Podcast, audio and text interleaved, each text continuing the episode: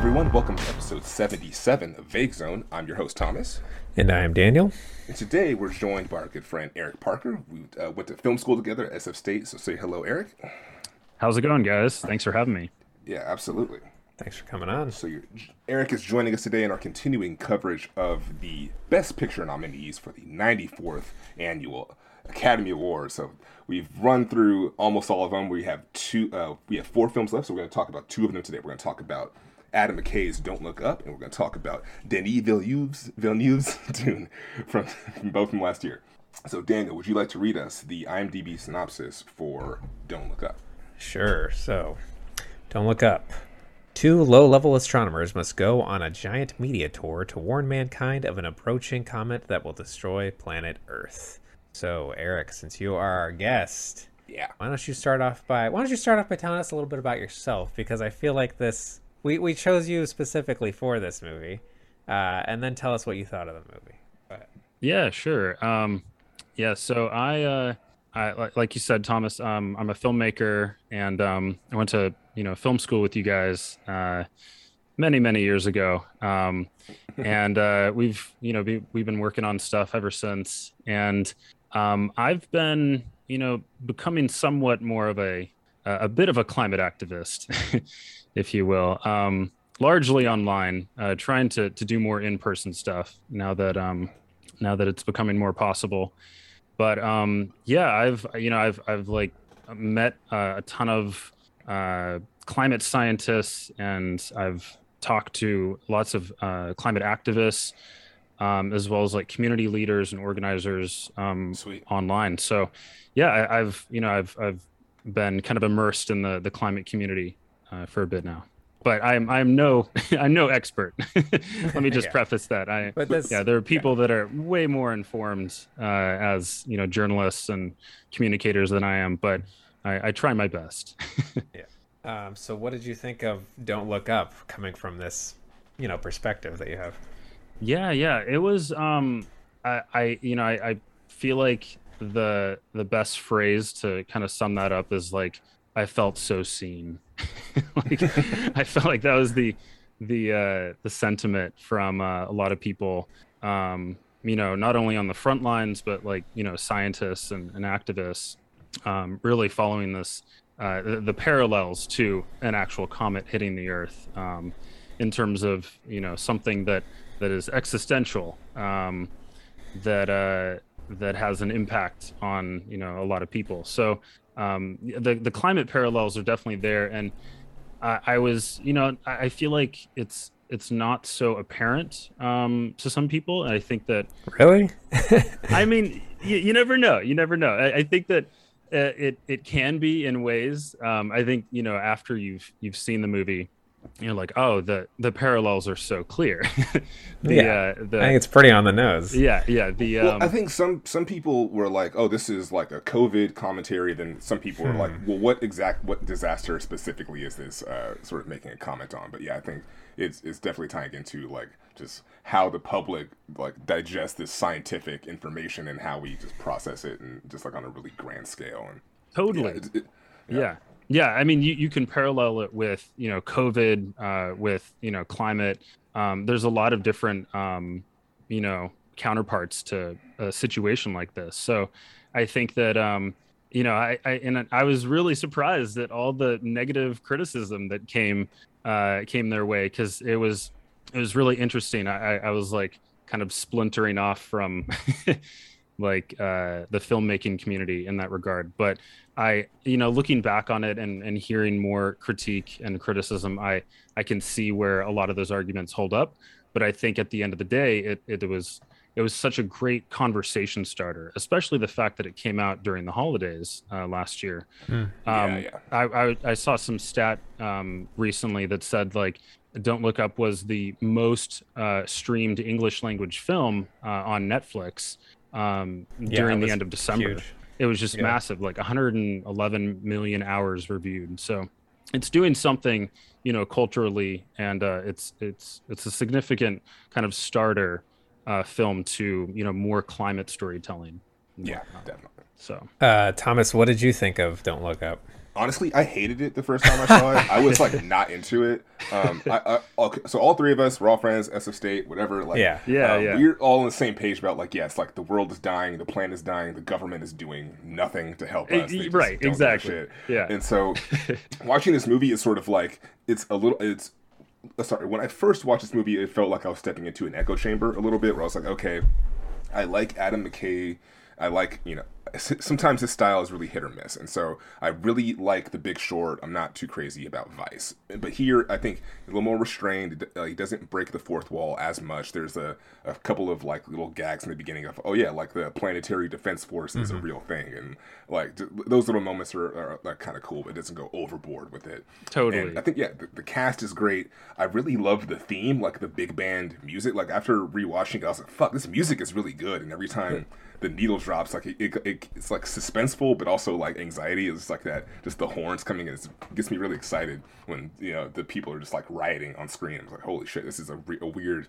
feeling um yeah i feel like this is kind of like our generation's idiocracy where some people are to hate it because it's too obvious and too on the nose. Some people really love it because, let's be face it, we're in the stupid era. We're in the stupid ages right now, and people need to be hit over the head with obvious shit. But I don't know. I think Leo screaming and kind of going crazy was just a little too much for me at times. So I was like, I, I don't think that's going to be as helpful for like Jimbo Job, Jim, uh, Jim and Bob and Joe down here who are, you know, they drink at the Martinez Saloon every, you know, they're, they're wearing Trump hats and stuff. And so Leo yelling at them isn't going to be as effective. But I think for us, I think it's great. I think, yeah, we sort of eat it up, but I don't know. What do you think, Daniel?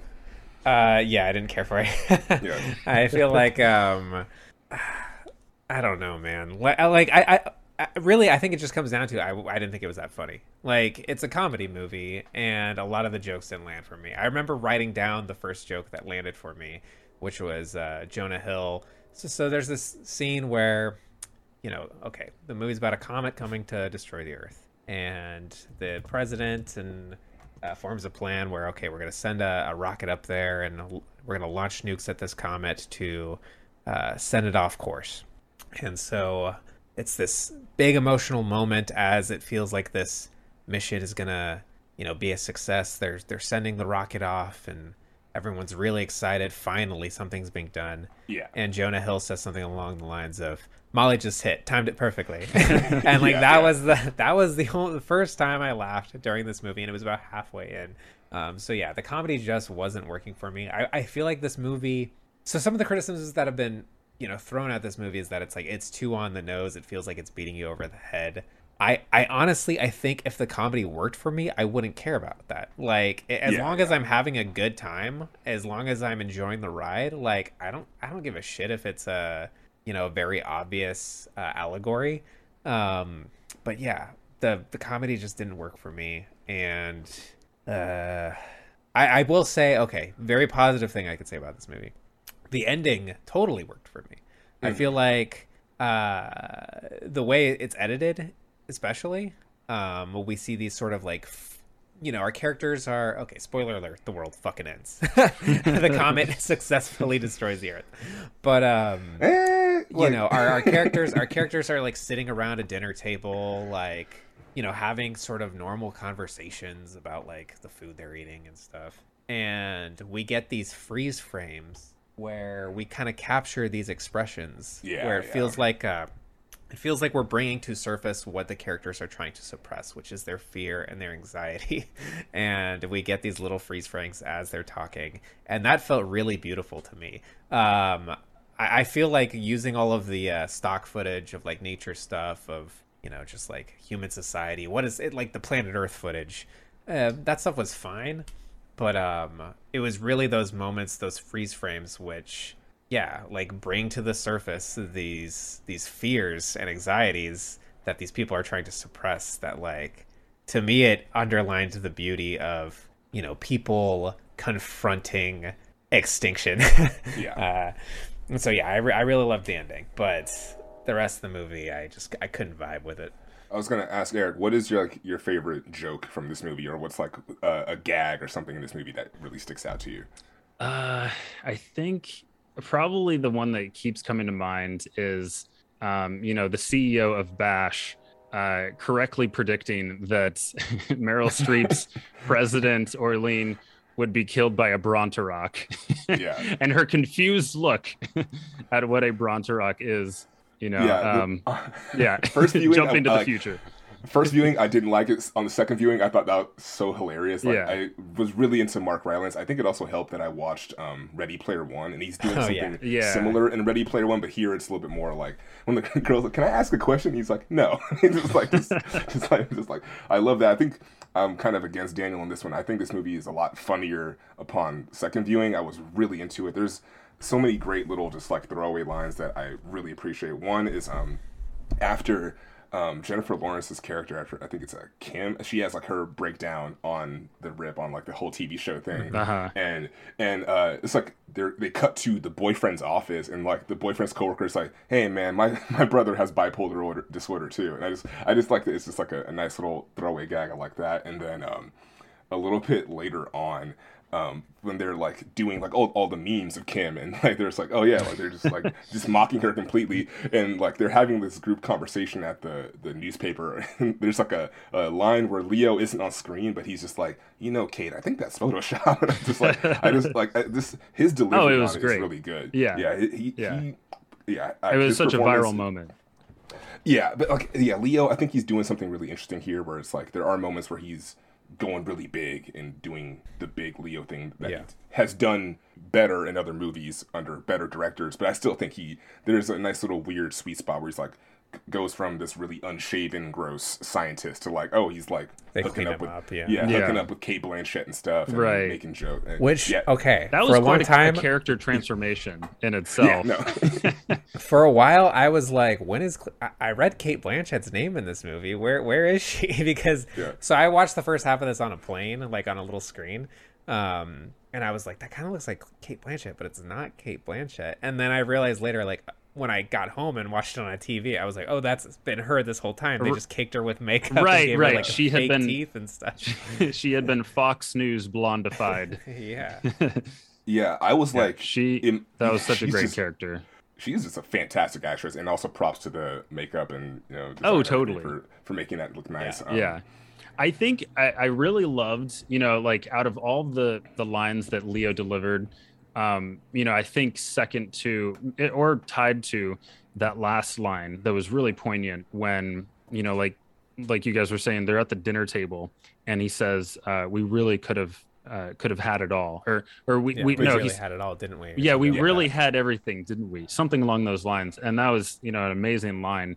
Um, but you know the the stark line that was coming through that that was sort of you know supposed to be speaking um, to to a certain point a very crucial point of like like you know it's bad it's us let's fix this like we can do this type of thing um it was when he was like you know on on air and um and you know the the hosts were trying to like like let's keep it light keep it light Yeah. like no depression shit. shit. yeah exactly so so like during that um he said something uh like like would you please stop uh being so fucking pleasant. I'm sorry but not everything needs to be so clever or charming. Uh and then he, he goes on and he says what have we uh what have we done to ourselves? How do we fix it? We should have deflected this comment when we had the fucking chance but we didn't. Uh, we didn't do it. I don't know why we didn't do it. Uh, and now they're actually firing scientists like me for speaking out for opposing them.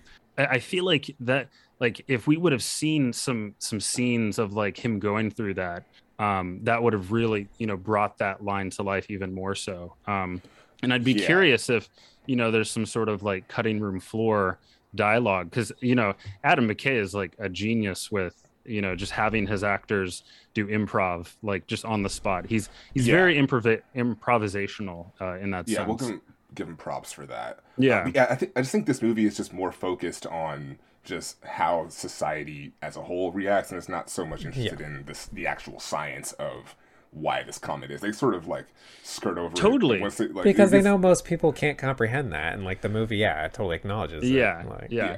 i mean it, it can come off as you know belittling to you know to people who um The who movie, or uh just like i think going back to what you guys were saying with um you know like uh you know just like kind of bashing this like you know pun intended um like sentiment over the head Wow. on like Yeah. on a potential voters and like all that stuff yeah, Uh, no, absolutely. like I, I think that it could be taken the wrong way in that sense and i think that um you know it, like the last thing we want to do is is appear to be like shaming people to like you know care more about the the planet um but you know there, there's a lot of parallels to like idiocracy with this this movie so um Yeah. it, i think it was Um, just kind of like a given that that was you know a core um you know element of like characters in the movie I think one of maybe one of my criticisms of this as like a political piece is like what is the call to action here?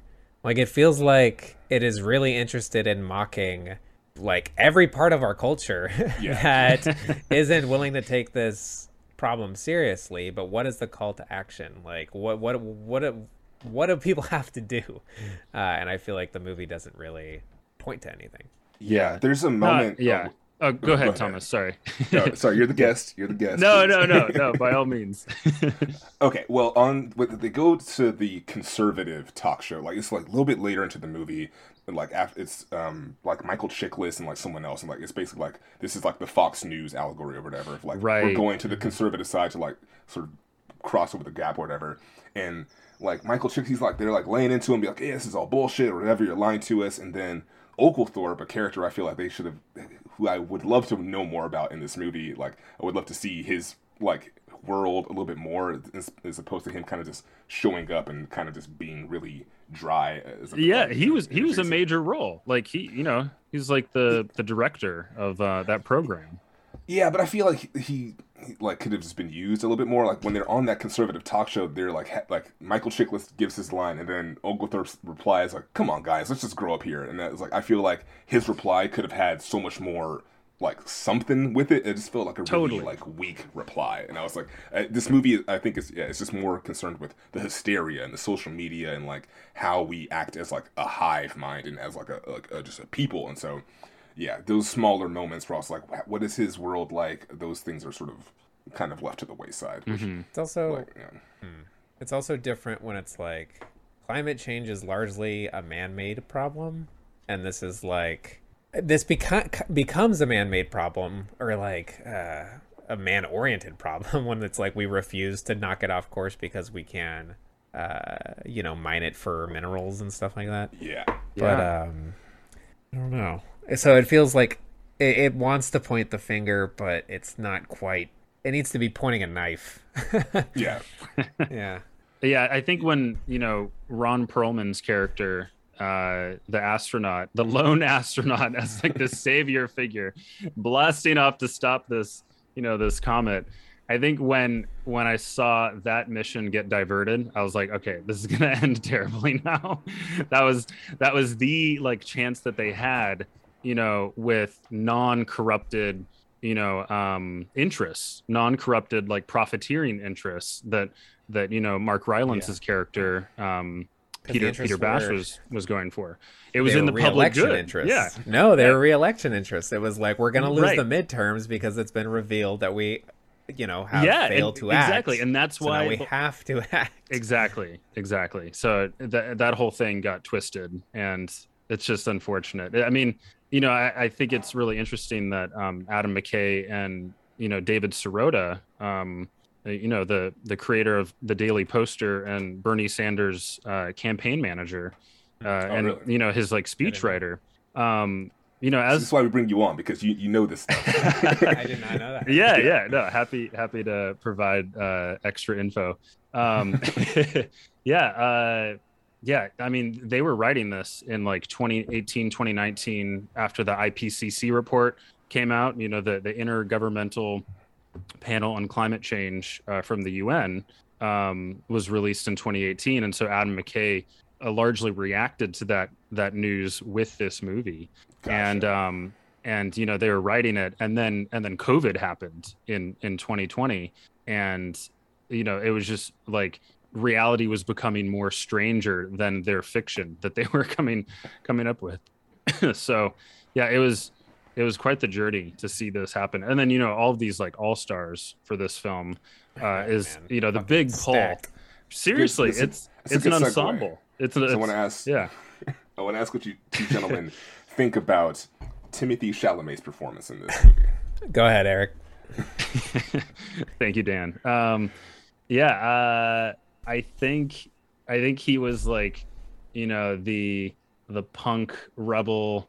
Um, also, also, uh, you know, very spiritual, very religious um, character uh, to kind of represent, you know, a millennial take on, um, or you know, like the Gen Z take. Yeah, I thought that this. was an interesting choice to make him like a like to have him be like, oh yeah, like I grew up uh, evangelical and I don't like don't tell anyone about it. I thought that was an interesting detail for him to have. Yeah, yeah, like it, and that that added complexity to his character for sure. Um, and you know, he was the only one that seemed to be on uh, Kate Dibiasky's side. You know, Jennifer Lawrence's character. Um, yeah. when she when when she felt like you know the entire world was you know coming down on her. So um, so that was cool to see that. And uh, you know, they had a little end of world romance at the end. Yeah. Yeah. Um, I liked Timothée Chalamet in this movie. Uh, I've kind of forgot he was in it. Like, you know, you see you see him in the opening credits, and it's like he doesn't show up until pretty late in. Um, but yeah, when he shows up, it's a it's.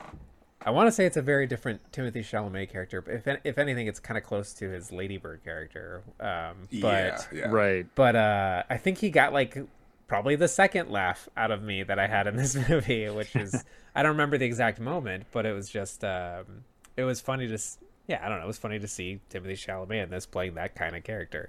Um, yeah, so I, I was happy about it.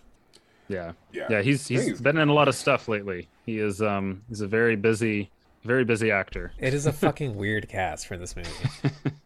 yeah, I'm like tripping that like Adam McKay has like this allegiance with like Tyler Perry and like Tyler has has Tyler Perry show up in his movies. Yeah. I don't know if you guys have seen Vice, but like uh, yeah, they have him as Colin Powell in Vice, and the yeah. makeup just looks awful. Like it just does not look good. um, but here is, I think he's doing a, a nice, charming thing. I think Tyler Perry is a naturally charming person. Mm-hmm. But like, yeah, just having him be this like talk show host, I think is, is really good casting. And then, yeah, just everyone else. Um, yeah, Ron Perlman as the astronaut. Um, I think we haven't talked about um, Ariana Grande and Kid Cudi being in this movie.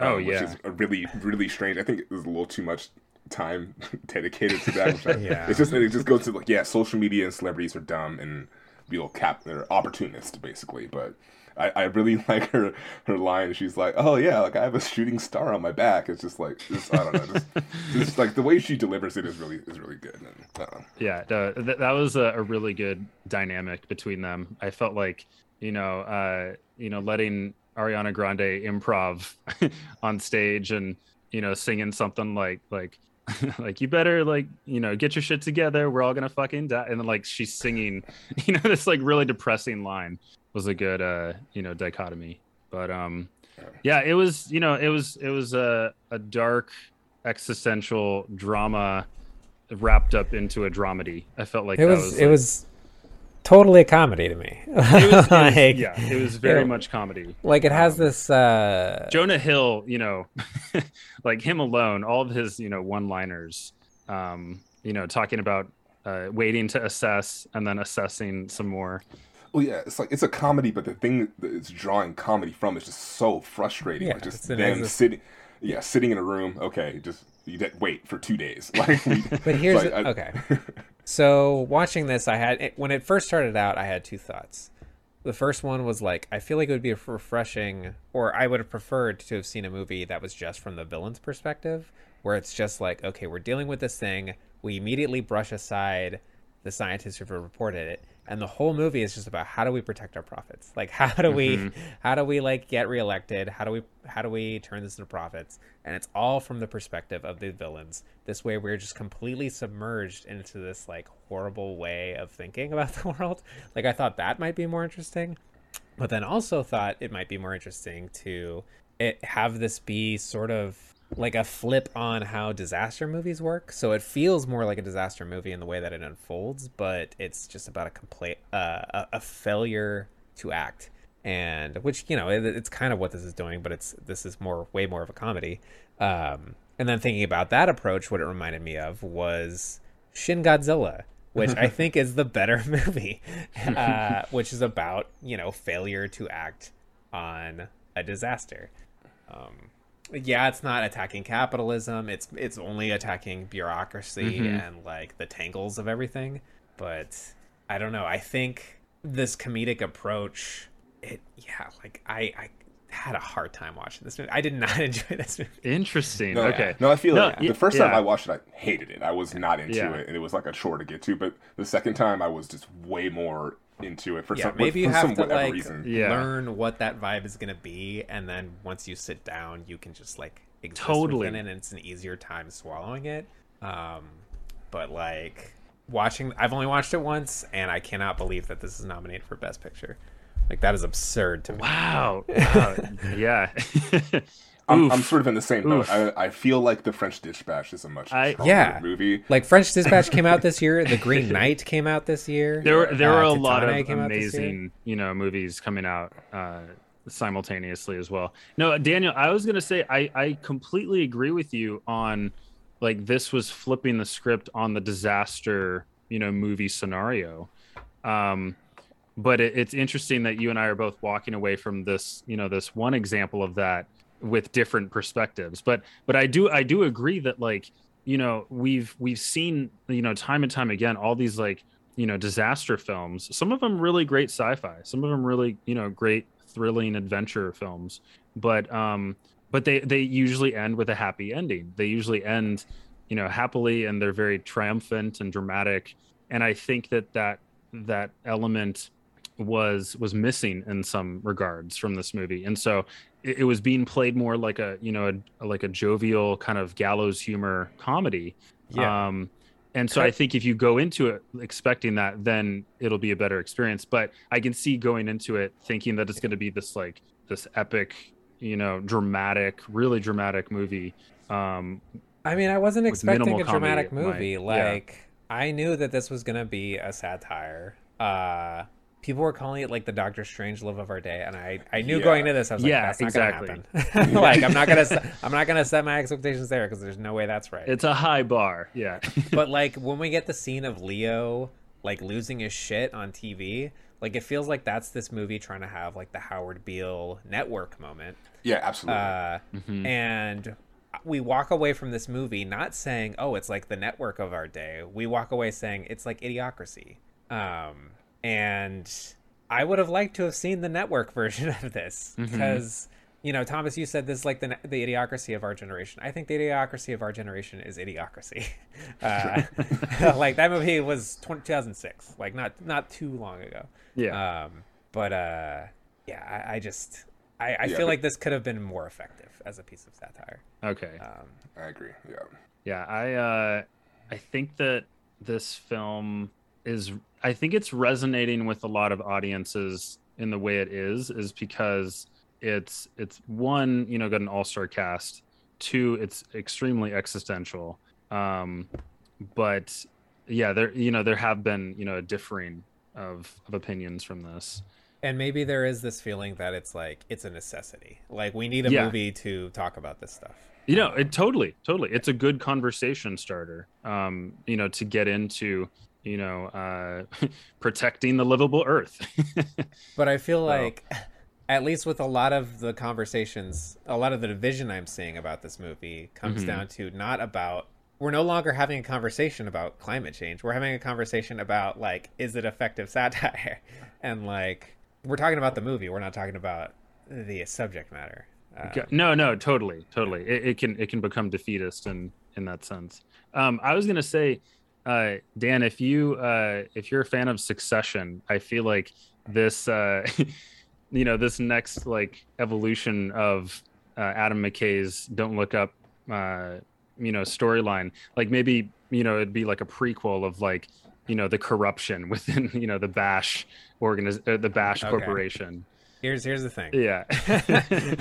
I watched the first episode of Succession. I hated the way it was shot. Like I hated the like office style like I like I I can tell that the character is upset by the performance. I don't need three zoom ins on their face to underline that they're uncomfortable. Um so it's like that drove me fucking crazy. I, could, I couldn't watch episode two, and I know people love that show. I have so many Yeah. friends who are like raving about that show. Oh, it's amazing. I know I've heard, and I it- just can't bring myself. It will. I, can't think. do I think it, it will. It will get It better. The, the way it was shot annoyed the fuck out of me. Yeah, I, I It will tried- get better as you as you go along. Yeah. I, I think I tapped out around like episode four on that show. Like I, I really tried. Like I like I, I, I really tried to get into it. Um, unfortunately. Um, but I, I think Winning Time is really good. That's uh, the first episode directed by Adam McKay. But I'll talk more about that later. Yeah, it's weird. Like when I first watched Don't Look Up, like I hated it the entire way. But then the second time, I was like smoked a little bit when I Uh-huh. watched it. And I was like, this is like uh, like this movie is really funny. I, like, yeah. just was totally looking at it in a just completely different perspective. Yeah. Yeah. Totally. it's a trip. totally yeah i think and you know i think um even you know the the director and some of the actors have said this in interviews they're like like this is by no means you know the perfect climate movie like it it offered no climate solutions other than like you know like don't trust political and cor- and corporate corruption like vote better yeah that was like the takeaway so And that's Alright. so sad. Like it can't just be vote better. Like okay, so I went and saw there there Björk. yeah oh, I oh went go, and go ahead York. go ahead. yeah and part wa- and like the whole thing was about the whole show was about like protecting the earth basically but like there was a sort of an intermission like like she exited the stage and before she came on for her encore a projection of greta greta Thorn, thornberg thornberg Thunberg. Thunberg. Thunberg. Thunberg. Thunberg. Yeah, yeah. Thunberg. That's the, the Swedish pronunciation. Yeah. of course. I but know. Greta came up, a Yeah. projection of her, just her giant face on the stage, and she was talking about how like uh ba- basically without saying it she was basically saying like we need a violent revolution like like we are not going to we cannot rely on these people to come up with solutions for us like we need to uh you know find an alternate means of operating because the current means of operating have got us nowhere um and like at the time I was like, this is really fucking weird that like Greta's huge face is like big projected here, and now Yeah. and then she's just like, and now enjoy the rest of Björk, like, but that was so much, that was so much more effective and so much more biting and sharp than Don't Look Up. Um, It's like we need some. That's what we need is we need someone telling people like get pissed off and go fucking do something. Uh sabotage like sabotage a pipeline. Like do whatever you gotta do. Like get arrested. How long does trouble last you know? Um yeah. So uh, i would have preferred some more extreme call something, something, yeah, something really, you know, striking and flashing. Um, yeah, I mean, I, I, I'm, you know, I'm all for like, you know, protesting and like disrupting, you know, n- business as usual. If stop if stop if eating to, meat needs to happen. start eating Peace- ceos that's how you'll really reduce your peacefully, peacefully eating CEO. No, uh, no. I I think like uh, I I feel like the the the overarching um, theme in the climate community for all of this is we need one billion climate activists. We really need like you know like a lot of people to really show up and say like let's go faster. And you know this is public funds. Like this is this is our tax dollars. This is like you know funding from from everyone. And this is like our planet. So i think at the end of the day you just need to just get as many voices going all in tandem saying like okay like let's let's revolutionize agriculture and you know have cover crops and like you know more carbon drawdown. Let's have like you know seaweed gardens like 3d seaweed gardens and you know let's electrify the grid. Let's let's electrify all these houses. Um which is really interesting right now with like you know what's going on overseas with uh, with Ukraine and Russia.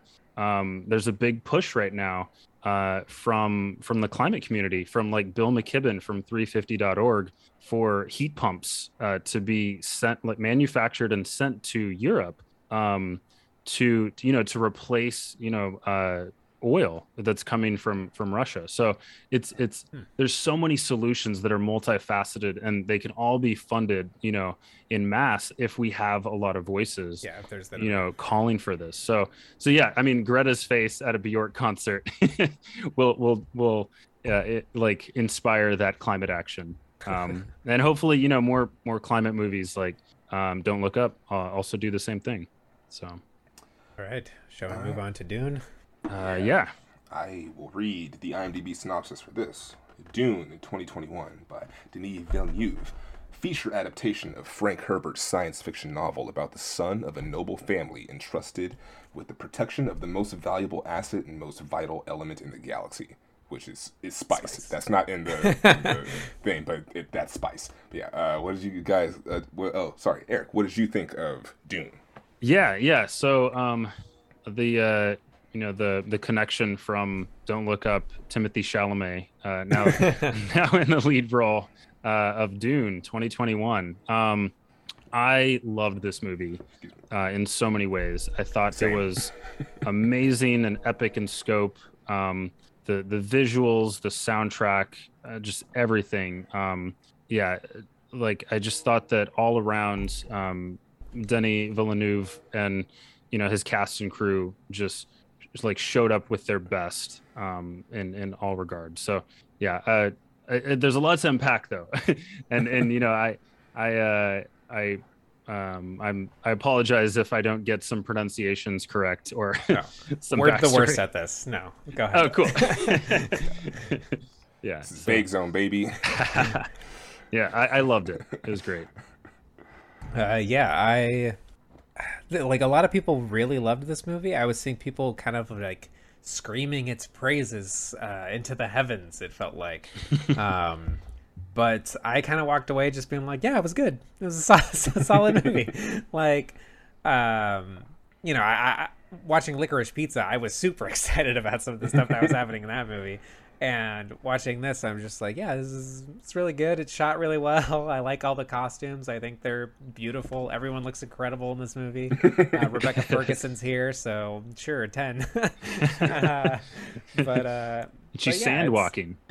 like like the like my okay, the, like I don't have any major criticism. Like the one criticism I have with this movie is that the there's like a betrayal that happens uh, a bit of the ways into this movie, and it just feels like it's not really telegraphed at all. Uh, the information that we get when it is revealed to us that this betrayal has happened feels like we're being hit with new information um, that might have been helpful to have some sort of you know hint of prior to the movie. Um, so like yeah, the betrayal is handled a little weird, and then obviously the movie it's a part one. It it lays that out right at the very beginning of the movie that this is a part yeah. one, so it doesn't have a solid conclusion. So it's like hard to judge like if what is being set up here, if if if the payoffs uh, will work, if there is like, is this satisfying? I don't know yet because it's not it's not over. Uh, so so yeah, it's like it, it's a very hard movie to like review. um, but like what I got here, I'm I'm totally happy with, and I'm I'm ready to see the next one. Just like bring me the next one. I hope it's even better. Um, Thomas, what about you? Yeah, I'm one of those people that like loves this movie unabashedly. My buddy Sam, um, we were like, I was in Korea when this movie was being released, and so I was just like texting him, just like, "Yo, I'm so excited for this movie." Literally sent him a FaceTime video the second I walked out of the theater, just like because I saw it like a day before it came out in the U.S. So I was just like, "It's amazing, it's great, it's fucking awesome, it's the best fucking movie." uh, yeah, this movie makes me feel like a kid again. Honestly, this is kind of like what I wanted the new Star Wars mm-hmm. uh, trilogy to be. I know that it's not easy to compare them to two very different things, but if we're talking well, about like Star Wars is big, better because it has Muppets. Sorry, uh, and it was talking about like it was inspired big, a little. yeah, if we're talking about like just big sci-fi pieces, like Star Wars is like one of the most iconic uh, IPs of all time, one of the most cherished movies franchises of all time, totally. and like them bringing back like that the sequel trilogy what it had so much weighing on it and so much like pressure on it and it it's mixed. It's very mixed. Yeah, i don't even want to get into it, it. this, this is so much more what i wanted. Where it's like we have a beautiful long like it's gorgeously shot it's just like it has like that just massive scale to it like when the first ship is like flying over um uh, I think it's Arrakis or whatever. It's just like it's just the size of the ship is just like almost unfathomable. There's like even smaller ships coming out of it, and yeah, it's like the production design, the costumes are just like all fantastic. And yeah, I think this is like I said, Daniel said it is a little tricky to review this because it is mostly set up, but as far as like what the setup is, I think it's a really yeah. great like we build up all of this mythology and all of this stuff, and then it just gets torn down, and we just send Paul into the desert. And I just really love that it starts off really big. You know, we got like uh, Oscar Isaac doing like you know putting this ring on the the seal, and it's like people coming in and like just like this this really grand like changing of the guard essentially of him going to. Um, uh, is it Arrakis? I think it's Arrakis. Is yeah.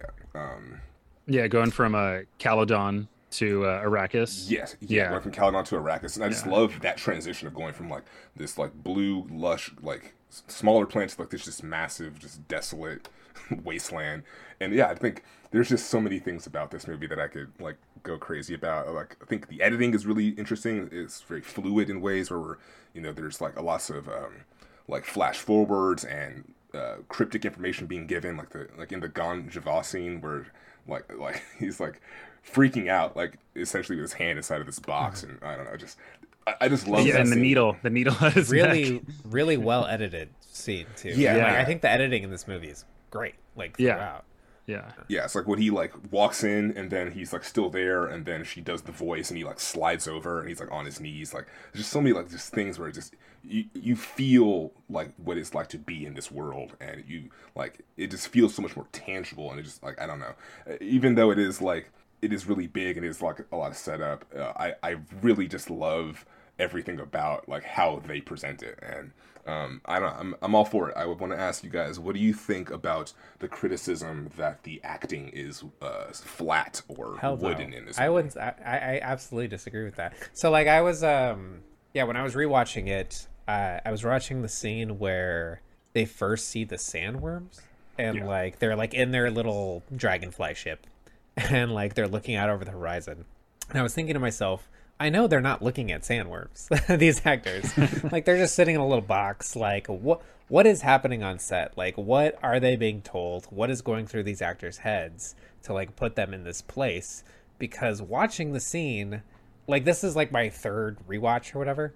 Like mm. watching the scene, I'm think on my third rewatch, I'm thinking about this, but I've never thought about this before because I'm totally convinced and I'm totally in it, and like I'm paying attention to how it's edited just like the little cuts of just like someone's face scanning the horizon or someone like their eyes looking at this worm and they don't avert to any direction like they're completely fixated on it. And yeah, yeah just like focusing on this one scene and the performances in this one scene i was totally into it. And so i think that criticism is probably coming from the fact that there's not a whole lot of humor in this movie. There's not a whole lot of like fun personality. It's very yeah uh, you know, you talk about this feeling lived in. Like Star Wars has like a big part of what pe- people appreciate about Star Wars has this lived in feeling, but this is a lived in feeling where everything is ironed.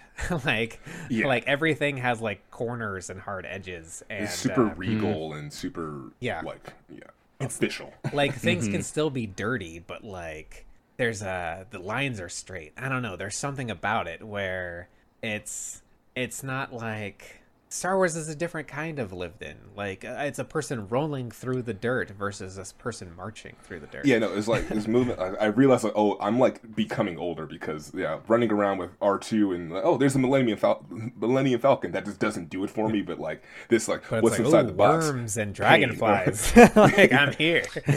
yeah, I was gonna say my favorite line in this movie is when they're like talking and um, it's like the one of the ladies. She's like, our plans are measured in centuries, and I just like just love just like the weight of that. It's just yeah. like there's a just, history. Just, there's just so much good shit, yeah. and um, I, I also want to mention because we were talking about like um this like how we sort of saw it. Um, yeah, so I saw this in Korea, and I was like really hyped on it, but saw it for the second time. I saw it with my dad in Walnut Creek, and there were like girls taking selfies in, in like the front row, like while the movie's playing. Yeah. was, I, it was just so bizarre. But so for this watch, I put on the projector in my room, and it's just like breathtaking. It's just such a gorgeous movie, and nice. I recommend if you can watch this on the biggest screen possible, you guys or our listeners, I highly, highly recommend it because it just takes it to a whole another level. It's it's absolutely immersive. Uh, I felt yeah, like, yeah.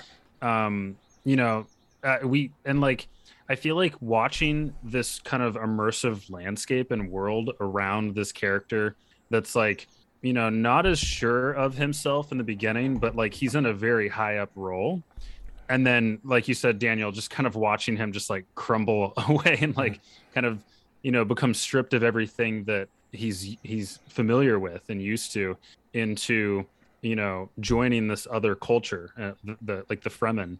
And um I that, that was like you know probably one of the most extreme like character arc transformations i've seen um on film um and you know i, I was I, I was like wondering like you know how that how that journey compared to the 1984 version um you know the david lynch version.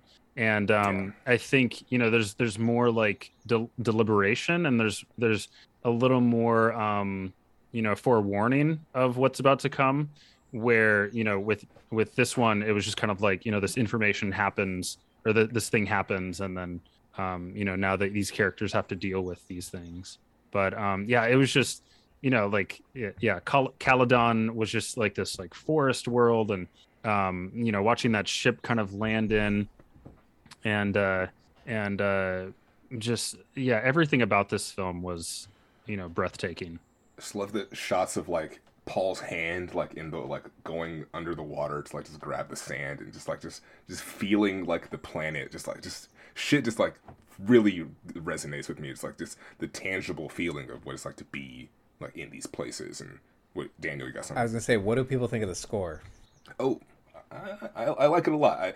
I, um, yeah, um, it feels like very grand without being like too barren or too like cliche. There's been like criticism of the the Batman score the, uh, uh, in that movie. The Oh, kind yeah. of, people are like the whole meme is like, oh, it's like they're just using two notes the entire time, and I feel like it's easy to like make fun of like a really big like epic sounding soundtrack like the Inception thing. Like, oh, it's just like the bomb, like you know, it's Yeah. like we- it's, it's very easy to be like, oh, it's just loud, bassy kind of shit. But I think here it's really reductive, elegant. I yeah. think, yeah, Yeah. it's like, and I think, yeah, gr- gr- great way to put it. Yeah. yeah, I think here is really elegant. I think it's it uplifts the film in a really nice way. Yeah, it's like, i've had yeah, I, I love it. I've had Herald of the Change like on repeat, uh, like nonstop. um, it's like the second track from from the the soundtrack, and it's like an inspiration for screenwriting. So I highly recommend that track. Um, Shout out there- to Hans if he's listening. I know. So I'm a like, big fan of the show. yeah, Oh, oh, perfect. I was uh, in- on initially I was like a pretty, I was like fine with the score. Like there are moments I like all the vocal stuff, which I feel like Mm-hmm. maybe a lot of people were turned off to. But um, Really were raw, really like really raw vocal emotions. Yeah, Like it- you know, like, yelling, but it's like on pitch, and it's like uh, I don't even know how to describe it. Yeah, besides, it's just like, like, the motion that I'm It's doing amazing. with my hands right now. yeah, yeah, It goes from your back to your chest. yeah. full body Um, experience. but like there are moments in this which are like we get cheesy Hans Zimmer where Mm. I'm trying I, I don't I'm trying to think of Like like the holiday on Zimmer, like like, there's lighthearted. a moment like I'm trying to think of like what is What's some even happening stuff? in the movie. It, I, it's a it's a montage. Uh-huh. Um I think it's when they're leaving their planet to the new to go to the new planet. But like we get this sort of sh- a track that's a little cheesier where like I said on the on my most recent rewatch I just had this on the background while I was working. And so at a certain point all I'm hearing is the music because there's no dialogue and this is like a montage. And I was like what the fuck is happening? like what is this music that I'm listening to? Uh, and it's like sometimes Hans Zimmer gets a little cheese, and I feel like there are little Interesting. dips I in this. Okay, in I want to hear this track, Daniel. I gotta, fi- I gotta figure out what the track Yeah. is. Yeah. Because I'm like, are you are you talking about like the you know the deep vocal No, there's singing, no like the throat singing? There's No, no, I- vocals. I, I, no, I know what you're talking about. Okay. Yeah, it's like when they're all leaving. It gets yeah. It, it I see what you're saying. But yeah, I Okay. think it might it be. The, it you know, might be the track leaving Caladan. okay, yeah, yeah, maybe. like to his his um defense and you know amazingness, Hans will like throw in you know like a a random track like a, a Frank Sinatra track during like you know Blade Runner 2049 to like kind of mix it up between. I, mean, I don't know if that Yeah. was his idea. I feel like that was probably Denis Villeneuve's idea. That's true. That's true. That was that was probably a uh, a producer um addition. I want to ask, um, what do you guys think about Oscar Isaac in this movie? Uh, I wish I got to see more of him in this movie.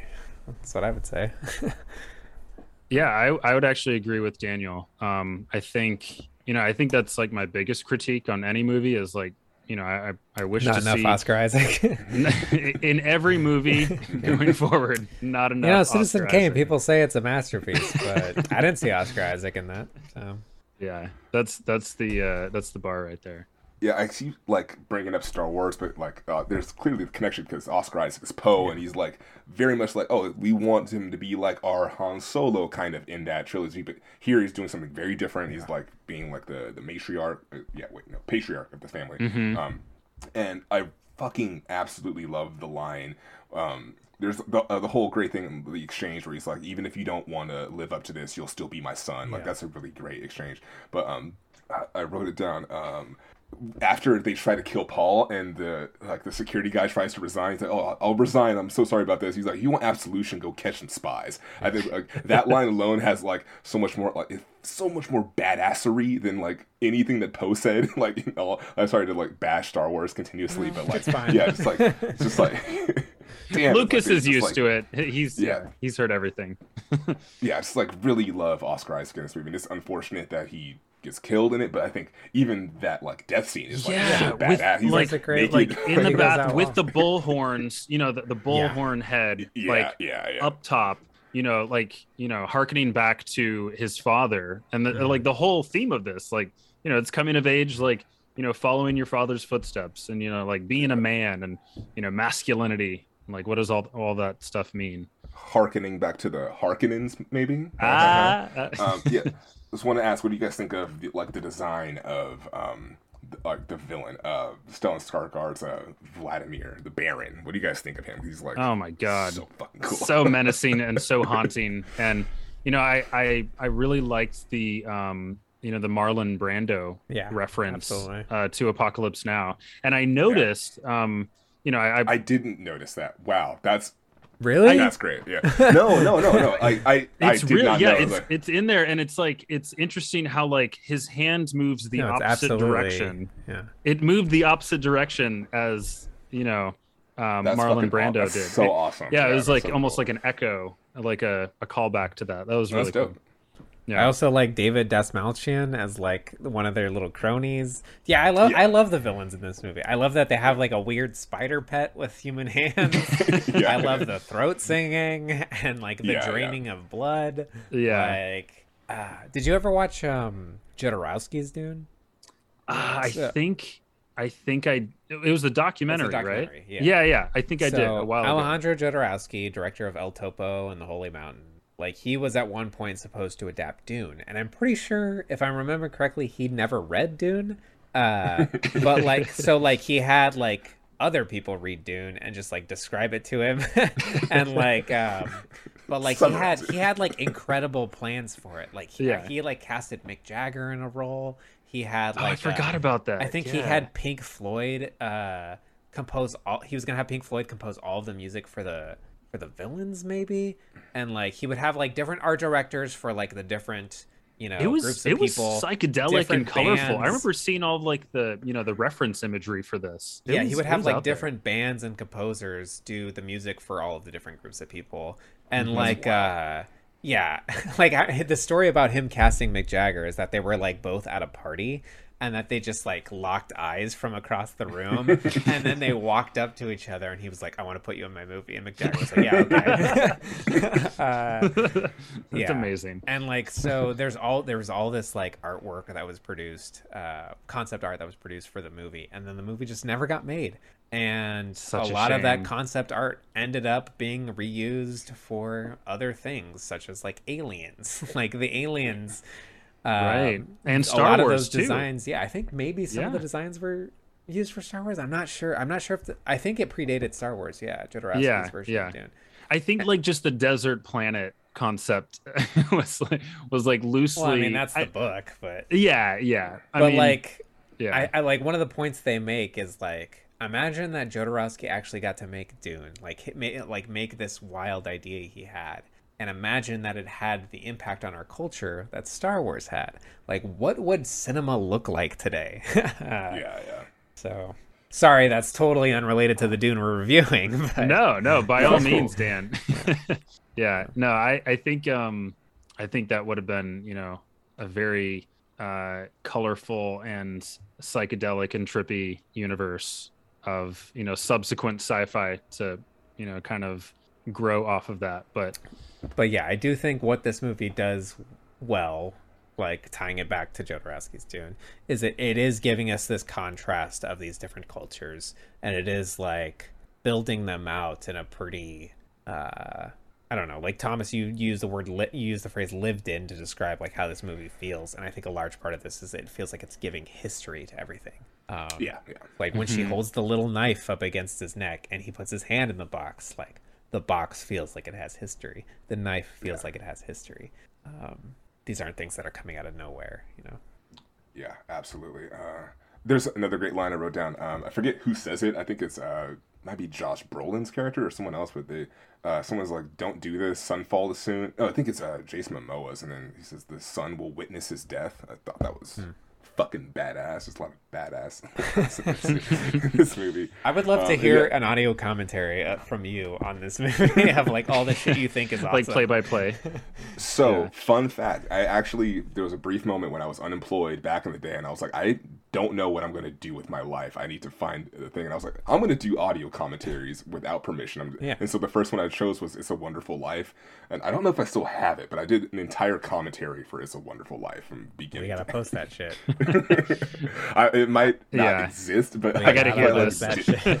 It might be like on a garage band or like on a hard drive somewhere. But we should yeah. figure out what our favorite movies are and then just like record some of those as like bonus episodes or something. Yeah, I, would be down. Yeah, because there's some movies where I feel like yeah, a little little, little spice. Vague Zone, the extra files. yeah, yeah. I uh, you know, one thing that I I found out about you know, uh, like this whole uh this whole story from you know researching you know Frank Herbert was uh, that he was he was inspired by the sand dunes in Oregon in Florence, Oregon, um, he was like, you know, put on assignment for some, you know, magazine article uh, talking about the sand dunes, and he just he actually like did so much research for this that he just abandoned the actual article. He never wrote the article, and then he just like wrote Dune. Like I will now live amongst the dunes. yeah, yeah, that's great. Yeah, it's crazy.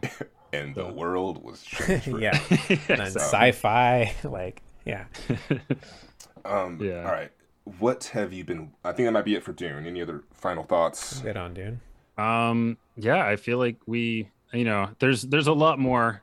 I feel like I have a lot in my notes, but we we kind of went over all of this, and you know, it's just it's just so epic in scope how it explores, um, you know, religion, politics, um, human evolution, planetary science, and and ecology, and um, you know, the spice melange and uh, how it, it's all connected so yeah i I, well, I, I really loved it and I, you know i i need to you know rewatch it a few more times and and maybe watch the the david lynch one again um, yeah, I had a hard time with that Lynch one, man. I fell asleep. it's a fun one. Yeah, it's uh it's a goofy one, but uh yeah, it's it's it's some of the best camp out there, honestly. right. Um, so yeah, next segment. Eric, what have you been watching lately? What have I been watching lately? So, um, I have been watching a lot of Star Trek: The Next Generation, and okay. uh, I'm actually, I'm actually in the last season right now. Um, really excited to move on to you know Generations and uh, eventually Picard, and I, I might I might uh, watch DS9 and Picard in tandem. But uh, oh wow, yeah, I'm I might I might embark on that. But uh, yeah, I've been watching TNG uh, with my housemate, and um, we're almost done. So how many seasons are there? Uh, seven, I believe yeah, oh, seven or eight. Much. Yeah, that's not yeah, that much. That's a lot. But but but it's also hey, in, it's also nineties TV format in which every season has like 20 you know, episodes, 30, right? 30 episodes. Sure. Yeah, 25, fair, 26 fair episodes. Enough, fair enough. Are they hour long? They're yeah, almost. They're yeah, like fifty minutes, That's forty five minutes. Yeah. okay. But no, it's, right. it's been a lot. I, it's I been a lot of fun. it's taken us a while yeah. They were doing like syndication shit yeah like 20 epi- 20 episode seasons. Yeah that's that's intense. Yeah yeah exactly. So it's um no it's been a lot of fun you know following the adventures of Picard and you know uh, Counselor Troi and um, Beverly and, uh, and you know like Data and Worf and Geordi and you know the whole gang, the whole space gang. So just keep so, listing characters. just gonna keep listing. well, I, have been like living with these characters for the past like two years through the pandemic, so they're they're top of mind.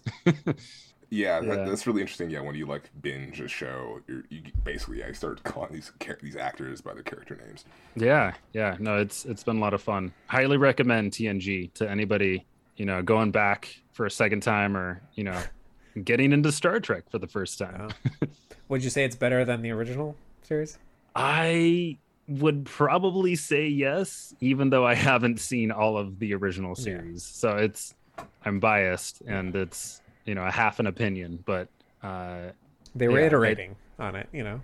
Yeah, yeah. yeah. No, it, it, T- TOS is some some classic Star Trek, but um, yeah, TNG uh, has found a place in in my heart. So, and uh, yeah, and then you know, other than that, um, I, I you know I, I just binged uh, all of Succession a couple weeks ago. That was a fun and intense ride through, uh, you know, the corruption of uh, you know some of corporate America. Um, but uh, yeah, highly recommend Succession, uh, another Adam McKay series.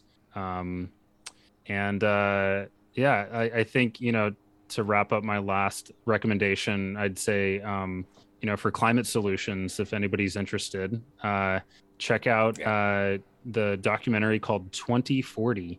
Um, it's um, this documentary um, that uh, is by this Australian uh, documentarian, and uh, he basically you know explores all of the solutions and kind of you know puts it into the form of you know a, a, letter to his future to his his daughter in the hmm. future um, oh, cool. you know what she would be experiencing in 20 years. So um, yeah highly recommend that if anybody wants to look into you know the best of climate solutions today.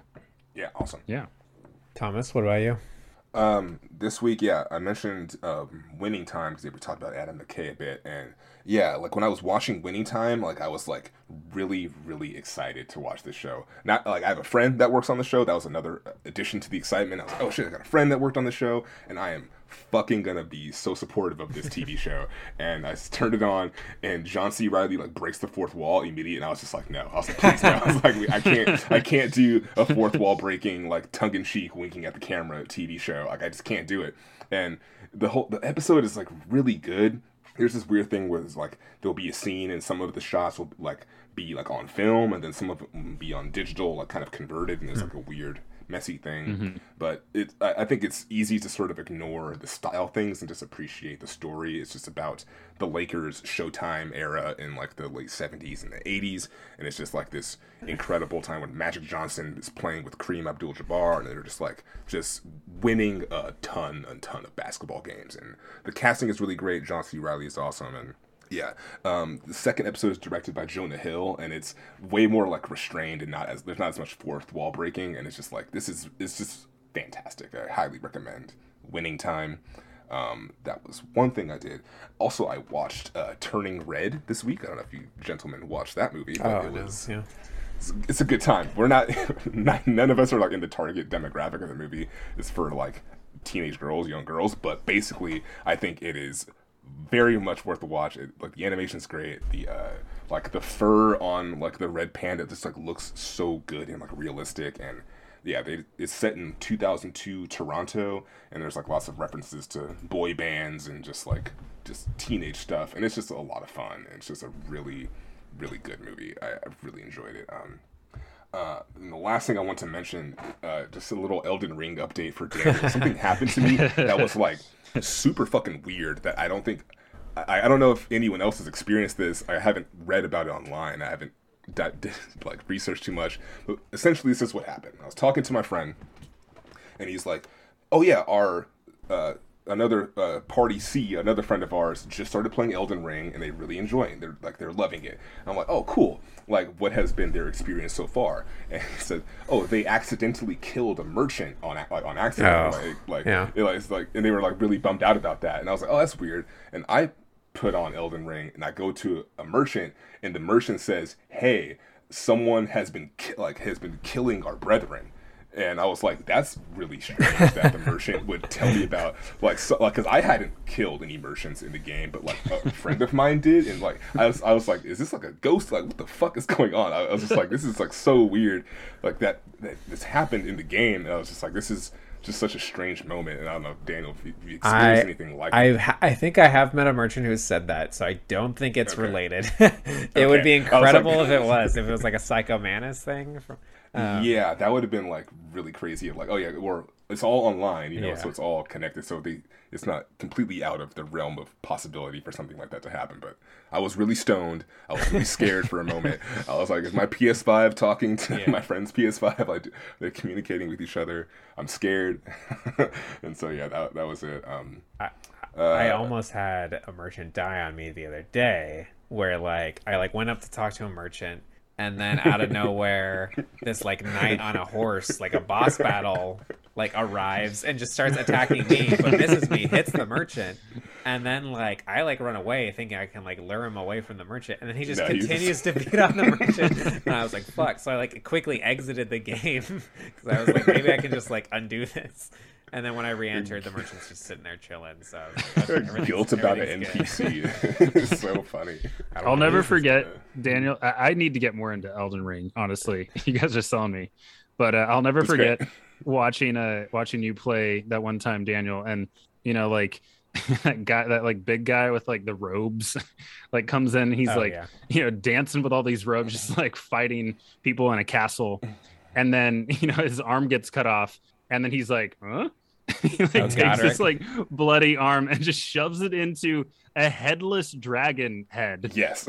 or like a, just a dragon head like starts It like brings it back to brings life. yeah he summons it back to life and then uses it as like a dragon head fire breathing weapon and i was Yeah. like That- this is That's how I knew this was the greatest video game ever made. When that moment happened, I was like, this is this is the best game. yeah yeah Um, um, what about you, Daniel? Did you give your check in? Um, I took a long flight to Mexico on Friday, and I ended up watching. They had Showtime on the flight, so I watched all six episodes of Ziwe because before that I'd only seen what was on YouTube. yeah, Um, clips. and it's Ziwe's great, and like. uh I, I, I always fast forward through the musical bits. Sorry, but like uh, I'm just like you know, like we had this discussion about how I feel about musicals. It's like I cannot if it's not like I have to vibe with the music for me to enjoy this. So like I don't I, like I didn't like I've only seen one musical comedy bit from Ziwe, and then after that I was like I don't know if I'm gonna like these. So I've only I've always fast forwarded through them, but Yeah. um, but yeah, they're like her her show's great. I think I wouldn't recommend anyone watch six episodes in a row because I think you know joking about race for that long uh, kind of gets a little exhausting. Um, you know, you need Oh, yeah. the break uh, that comes with weekly episodes. But um, I- I, I just pulled up her IMDb page, the the show's IMDb page, not not hers. Um, and I was looking at the IMDb rating. It has a 5.9 and it only has 511 votes, which means five, with only 511 votes, it's not a very popular show. Um, and then I clicked in to take a look at the ratings, and 167 of those ra- ratings are one star, which means people have been review bombing Ziwe. Um, Yeah. So there are people who really aren't happy that this woman is talking about racism in the United States. Same with Turning um, Red. People are review bombing that too. So that is Wow. That pisses me off. Uh, yeah, they're like, this is a Pixar movie about periods, so we're gonna just Yeah. review bomb it. But yeah, but it also makes me kind of happy to know that like the right people are upset about this. like this Yeah, Mhm. this uh, show has upset people who uh, suck, and like and that's good. so so yeah, great show. Love Ziwe. yeah, Um, hell yeah. and that's yeah, that's really about all I've all I've watched lately outside of that and the movies we've uh, we reviewed here today. So For I'll check it yeah, out. You've been, you've been busy. yeah. So I think that might be it for episode 77. Thank you for joining us, Eric. Mm-hmm. thank you so much for having me Yeah. Yes. So next week we're going to be talking about the final two nominees for Best Picture, Belfast and Coda. Yeah. So tune in for that. But yeah, this has been episode 77 of Vague Zone. If you would like to contact us, you can email us vaguezonepod at gmail.com. If you have questions, comments, concerns, or movie suggestions, please, please let us know. I'll, I'll literally watch anything. I don't care. Like I, I, I, have no standards. Just give me the link and I'll watch it. Um, but yeah, once again, thank you, Eric, for joining us. You can tweet at us at Vague Zone on Twitter. It's been episode 77. I'm Thomas. And I'm Daniel. And I'm Eric. Catch you on the next one.